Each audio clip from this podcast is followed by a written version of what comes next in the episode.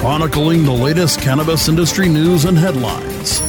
Welcome to the State of Cannabis, bringing you fact based news and views and keeping listeners on the pulse of what's happening in the industry today. Advocates and analysts will join us to discuss the ongoing path to reform and legislation. Now, the State of Cannabis with your host, Dave Inman. Welcome to the State of Cannabis, keeping you, our listeners, on the pulse of what's happening in cannabis today. I'm your host, Dave Inman. With us tonight, we have Jana Weltzen with the Rose Law Group.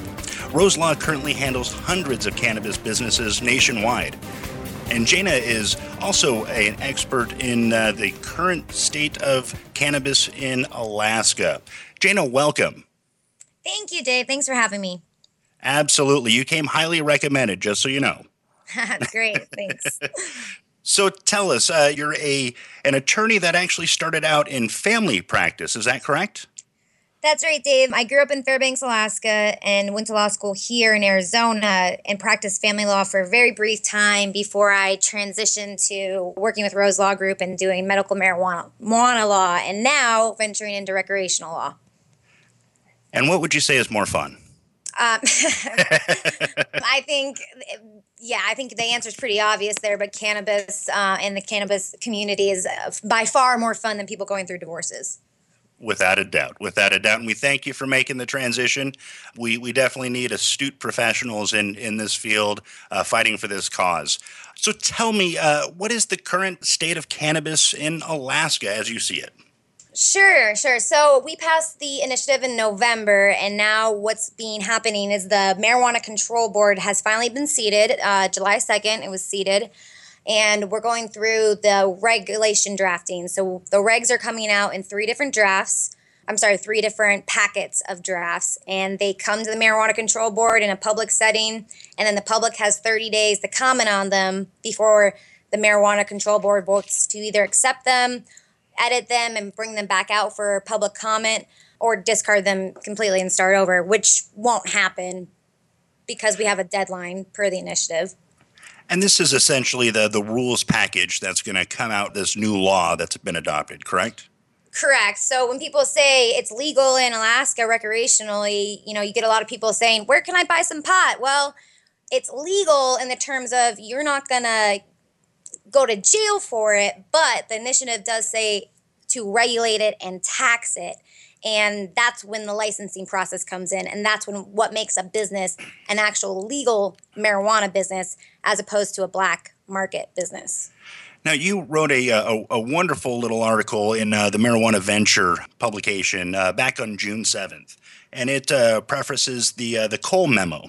And it kind of outlines essentially what the federal government would anticipate for each state to stay within correct Correct. So there's priorities that the federal government has set out that are essentially a guideline because the federal government hasn't authorized any binding law for any state or state business sanctioned entity to follow.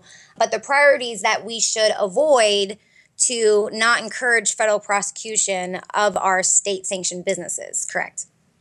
And so essentially with the uh, the Cole memo, it uh, as as we were mentioning, it it outlines essentially what uh, the federal government is going to in, anticipate having a state stay within.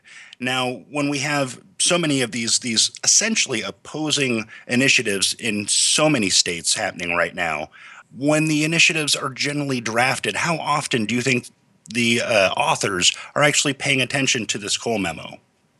Well, you would hope that any initiative sponsor would carefully review the Cole Memorandum priorities because we don't want to have a state sanctioned market where people like us, tax-paying citizens, and invest a lot of money and time into these businesses just to have them shut down because somebody was sloppy with the drafting of initi- of the initiatives. So you would hope every single time one would do that would review those priorities, but that doesn't happen always, obviously. So how how rocky was the uh, the initiative for for Alaska in, in your uh, in your estimation? Well, you know, I think that Alaska the initiative was drafted in a in in a pretty good way. I think that it avoids all, if not the majority of the Cole memorandum priorities.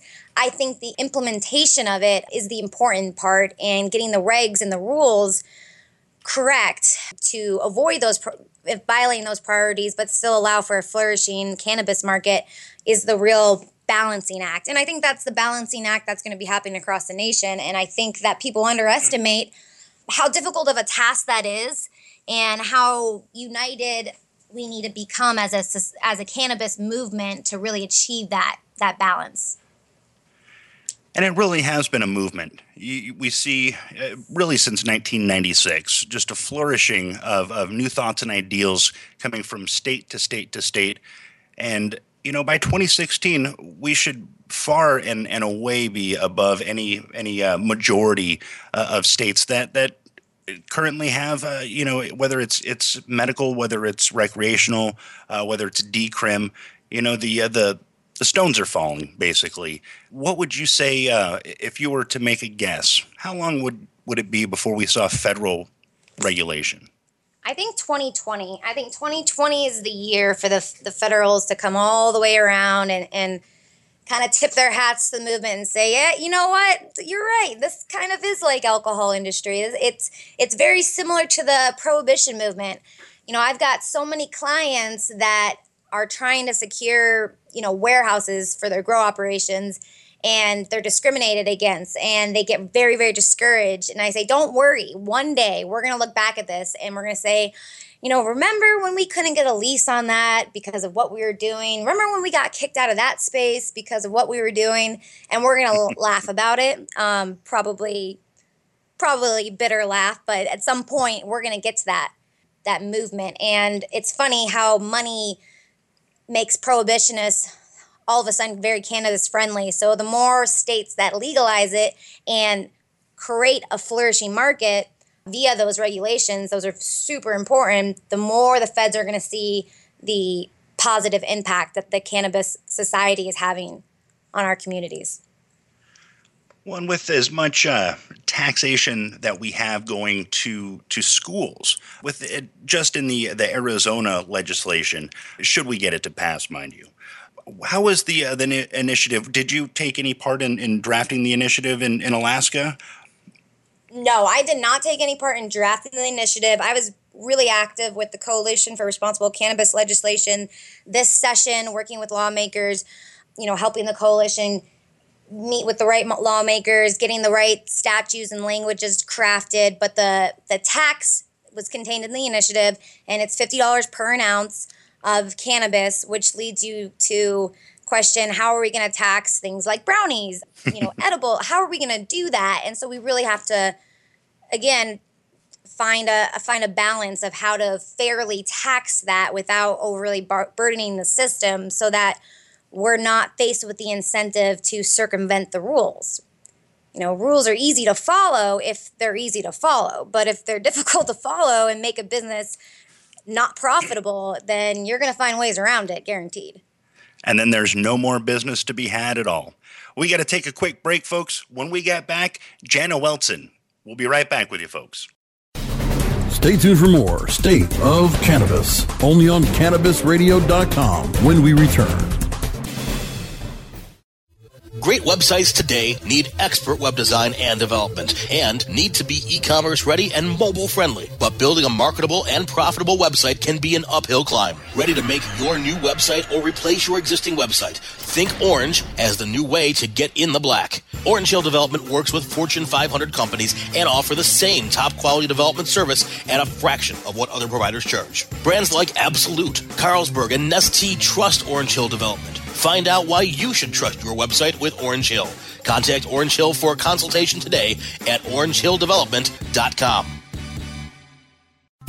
Doc Rob, the concierge for better living. Cannabis is just one of the many great plants that we have on this planet called Earth that we can use consciously and, and intelligently to improve our well being. Take a real, raw, inside look at healthier living while sharing great ideas and improvements for a better quality of life. Learning to live and live well is a lifelong process. This is a journey. It could be you could be 80 years old or 8 years old. you can still learn something that's going to make tomorrow a little bit healthier, a little bit easier, a little bit happier, a little bit better. The concierge for better living with Doc Rob. Only on CannabisRadio.com. The smoke is rising, and the next crop of podcasts devoted to cannabis providers and enthusiasts are ready to be harvested. Welcome to the Cannabis Radio Network, founded by respected rainmakers who have been producing award winning podcasts for over a decade. Industry headlines, business updates, medical reports, marketing, and e commerce education rolled up perfectly for your consumption. Let's grow together. The Cannabis Radio Network, CannabisRadio.com chronicling the latest cannabis industry news and headlines. Welcome back to the State of Cannabis, only on CannabisRadio.com. Once again, here's Dave Inman. Welcome back to the State of Cannabis. I'm your host, Dave Inman. With us tonight, we have Jana Weltzen with the Rose Law Group. Jana, welcome back. Thanks, Dave. So we were we were discussing Alaska, and, you know, Alaska has a, special place in my heart. Uh, you know, back in, in 2010, I, uh, I spoke at the University of Alaska uh, regarding sustainability, uh, zero net zero uh, building practices, things like that. And um, I have to ask you this why would you move from there to here? I've asked I've been asked that question a lot. And the reason why I picked Arizona was actually because I specialize in federal Indian law working with tribes. So this was a good ASU. Sandra Day O'Connor has one of the best federal Indian law programs in the nation. Plus, Arizona is really extreme, and I came from Fairbanks, Alaska, that has the most extreme climate changes you know in the world. And I was like, well, one extreme to another, gotta gotta test my limits. Eh, yeah, yeah, uh, from what I hear, you can get into the hundreds in, in Fairbanks and then get down, what, 60, 70 below. Yeah, I mean the coldest I remember as a kid growing up uh, was negative seventy, and that was on top of Ester Dome, which is you know elevation heat rises. So it, it gets pretty cold, and then it gets pretty hot. That's why we got a lot of wildfires going on right now. Oh man, oh man. Well, you know, it, we're glad that you came down, obviously, to uh, to help us folks here in Arizona and, and nationally. Rose Law does uh, a lot of national uh, works. Tell me some more about what Rose Law does. Well, Rose Law Group is a full service firm. We do everything from litigation to land use. That's why it is such a good fit for cannabis companies because we have our business litigation department, we have our business transaction department, we have our real estate transaction department, and then we have our land use.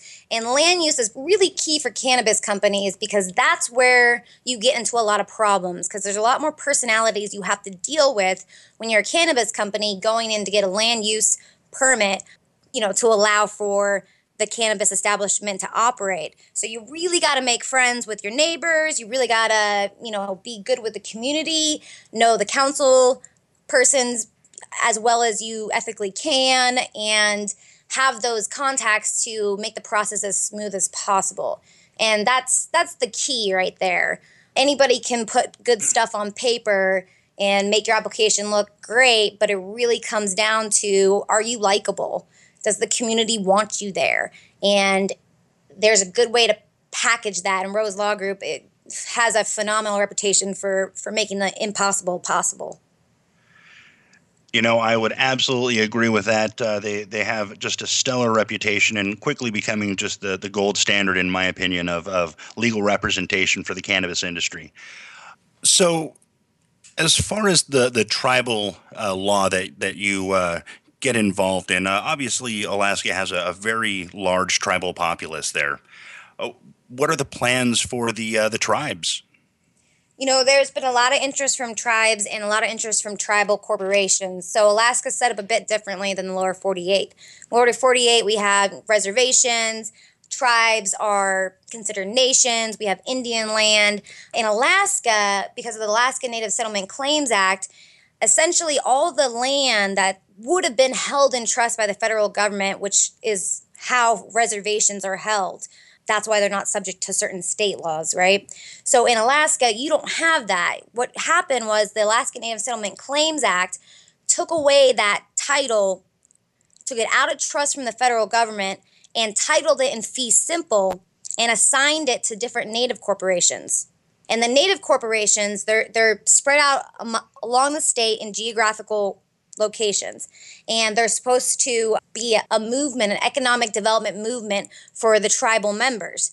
So the balance comes between connecting the corporation with the actual tribes, because you've got Fortune 500 tribal corporations, and you got their people living in third world country country conditions. That's that's how real this is out there.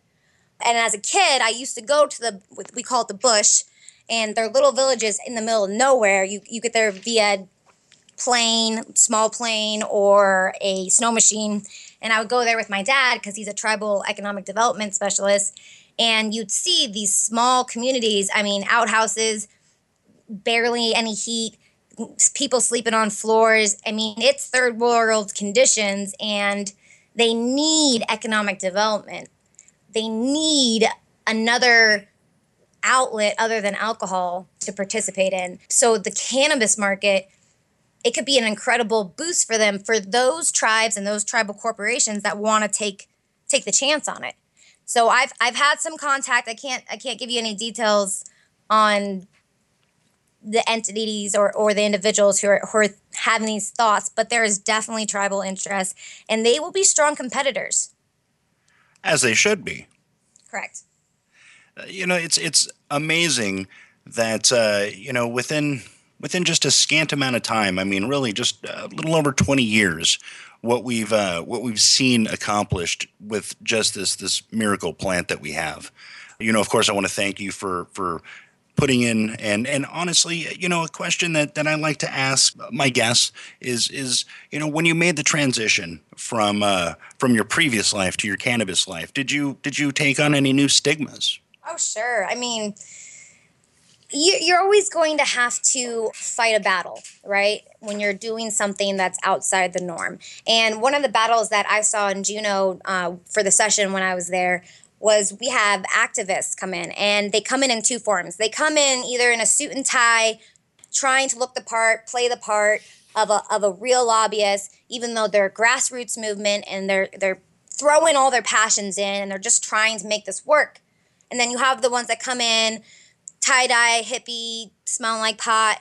And you get two reactions, right? You get the reactions from when the well dressed person comes in and, and st- states his arguments with conviction and passion. And then, you know, the hippie kind of looking person comes in and they state their arguments, but they're not taken seriously. And I think what people need to understand is yes, we have our individual individuality, and yes, we want to express our own style. But when it comes down to it, when it comes down to changing laws and getting the bullshit done with and getting discrimination over with when it comes to the cannabis market, we've got to look up, show up the part.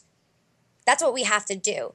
We can't keep throwing pebbles from the outside, you know, wearing headbands. We got to be a boulder from within, wearing suits and ties and acting the part and getting in there and showing these people that we're serious and we're not going away. And that was one of the most inspiring things about the session is how many people spoke up. It was amazing. Any other issue, you you got schools that were getting their funding cut. You know, you got universities that were getting their funding cut. You got you had senior services that were getting cut. And they maybe had two or three public comments on it you mess with our cannabis and we show up in numbers of a hundred. I mean, it it it gives me goosebumps right now. I have goosebumps just remembering somebody should have documented that whole process. It was amazing. You know, not since the fall of Mubarak, honestly, has there been uh, the the same kind of social movement uh, that cannabis is, and it's it's really amazing to to behold that we are are we're in the end game right now, and and that's really what I feel deep down in my heart is that we are we're at the the finish line, and we just got to keep running, and we got to we got to make this win resounding, and it's so easy right. to do so. You know, we, we can't lose sight of of you know when we take wins if they're not the same win that you thought you should have. Uh, when we get any kind of movement in the cannabis legal system. Anytime that we, we gain a new freedom, we shouldn't scoff at a freedom, say, oh, well, I wanted more freedom than that. It just doesn't work that way. We show the people that are afraid of cannabis that there's nothing to be afraid of. And then everything starts to change.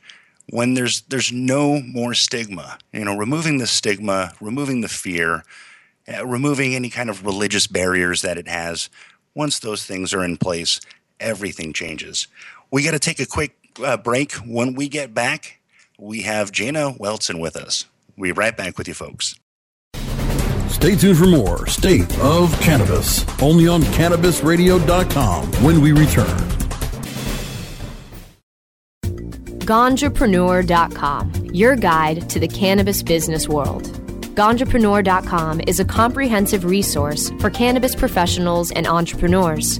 Download the Ganjapreneur app on your smartphone or tablet to catch up on cannabis industry news, scroll through our daily job listings, and learn about successful cannabis companies, executives, and investors. Ganjapreneur.com, helping Ganjapreneurs grow. Cannabis Confidential with Dr. Dina.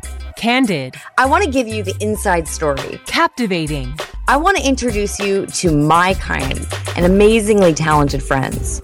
Compelling. We get to meet some of the most amazing cannabis activists and warriors around.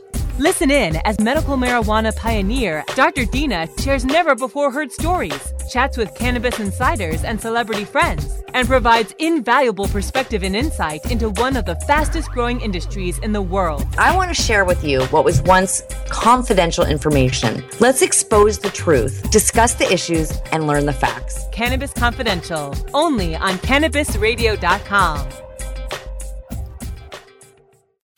growing green to generate more green. Hello to all you happy herbalizers, smiling trippy hippies, and everyone who believes in freedom and tolerance. This is The Grow Show, and I'm Kyle Kushman. From food to fuel, from remedy to resource. Welcome, my guest, Ed Rosenthal, the guru of ganja. Let me ask you, right now, I hear your lighter clicking. Are you smoking indoor or are you smoking sun grown?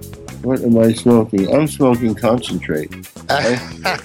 Way to get out of the answer there. So you're truly like the, the, the, king, right? You just have you just clap your hands and somebody brings you a bowl and you're all set, right? Mm, I wish that were the case.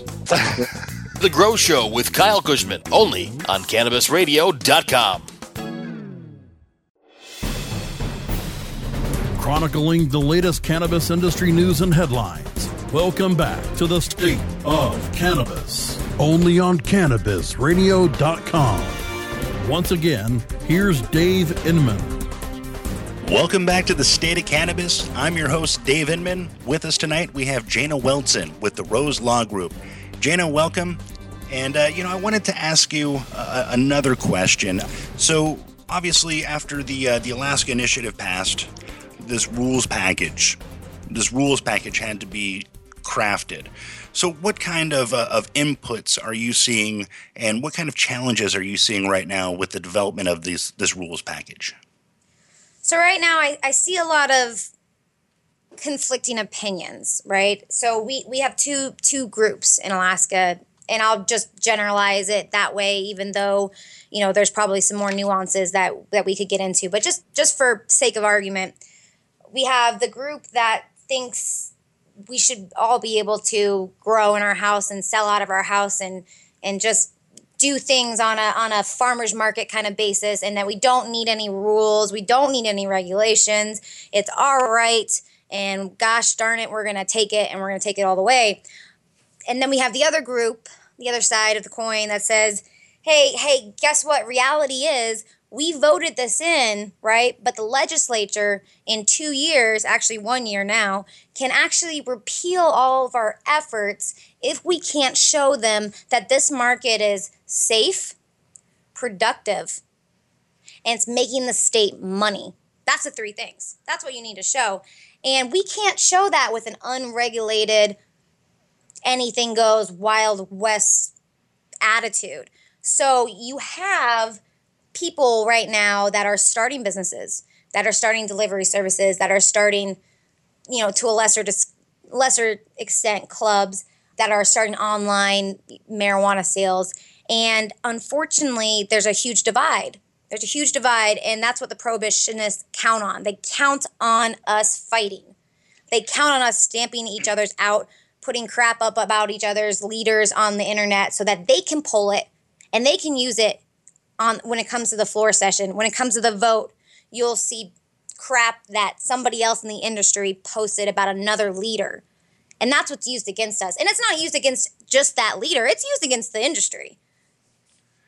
So essentially, if if Alaska can't can't decide on on a on a efficacious path, all bets are off, and and prohibition can win. Is is basically what you're saying. Exactly. We need to show. We need to have numbers. We need to have positive statistics and positive outcomes and businesses run in a legitimate ma- ma- manner to the legislature. We need to be able to show that in 2016 when the session comes. That's what we need to be able to show. And we can't show that if we don't have reasonable rules and regulations. Hey, the, the mantra was regulate it like alcohol. Well, unless the laws changed in the last, what, 38 minutes, I can't open a bar just from my house.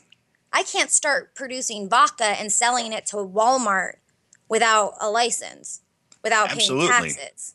And if you yeah. uh, happen to to brew uh, beer or wine, you're limited to how much you're able to brew per year per household. Exactly. You know, it, for me, there doesn't seem to be that much of a, a, a disparity between regulating cannabis like alcohol and and having a a balanced market. I, I understand. You know, I mean, most of most of us come from uh, a society where cannabis was purely demonized, and we didn't know where, else to, to, to get it other than you know generally the, the criminals or or simply just friends that knew other people. And uh, the fact is, is that a lot of these people they just don't uh, they don't know a different life, and maybe they're just trying to to understand how to dance nowadays. Unfortunately, I want to keep dancing, you know, and that's the thing. Yeah, and I think that's the I think that's the main takeaway is you got to learn how to dance a dance that's never been danced before. So that's where we're at. We're we're we're we're tangoing with a unknown entity and we the state doesn't know how to handle it, so it's reacting constantly reacting, right? The public doesn't know how to handle it, so it's reacting and we're not being very forgiven of forgiving of each other's reactions when the reality is neither party knows what the right answer is yet. We just are all really passionate about the the product.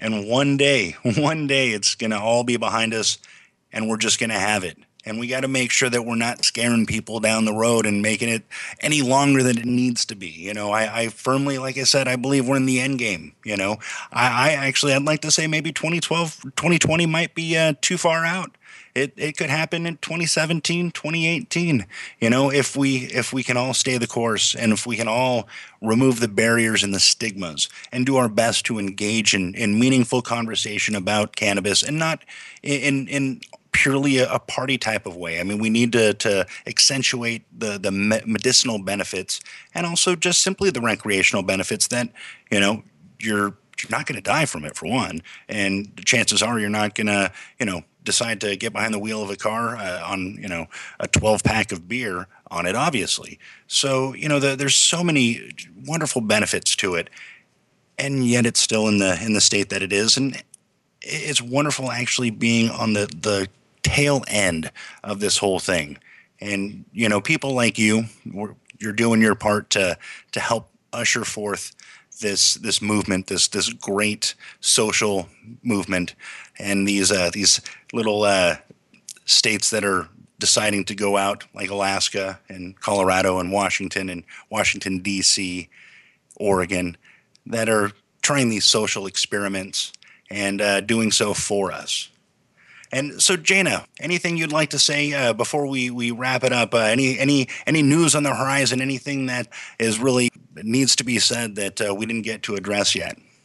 Well, I think the the one thing that we haven't talked about, and I'll make it make it short, but is if the prohibitionists are so concerned about the black market, here's one example you can take away from Alaska: is that black market actors are trying to become white, well, in the commercial market act- actors, right?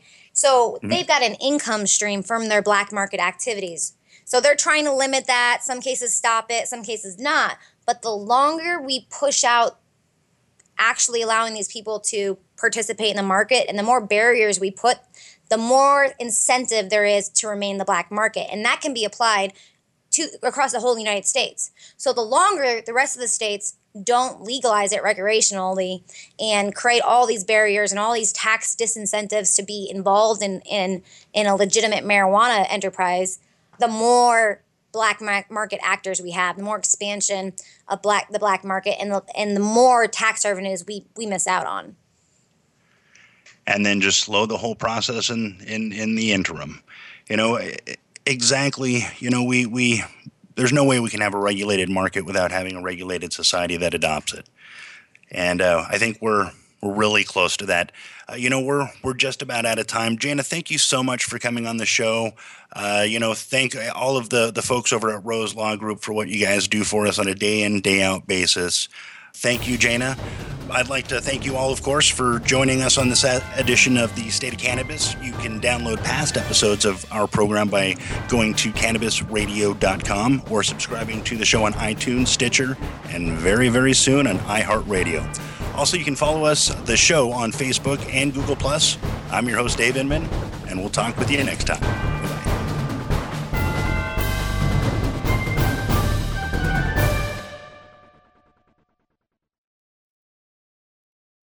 The opinions expressed on this CannabisRadio.com program are those of the guests and hosts and do not necessarily reflect those of the staff and management of CannabisRadio.com. Any rebroadcast or redistribution without proper consent of CannabisRadio.com is prohibited.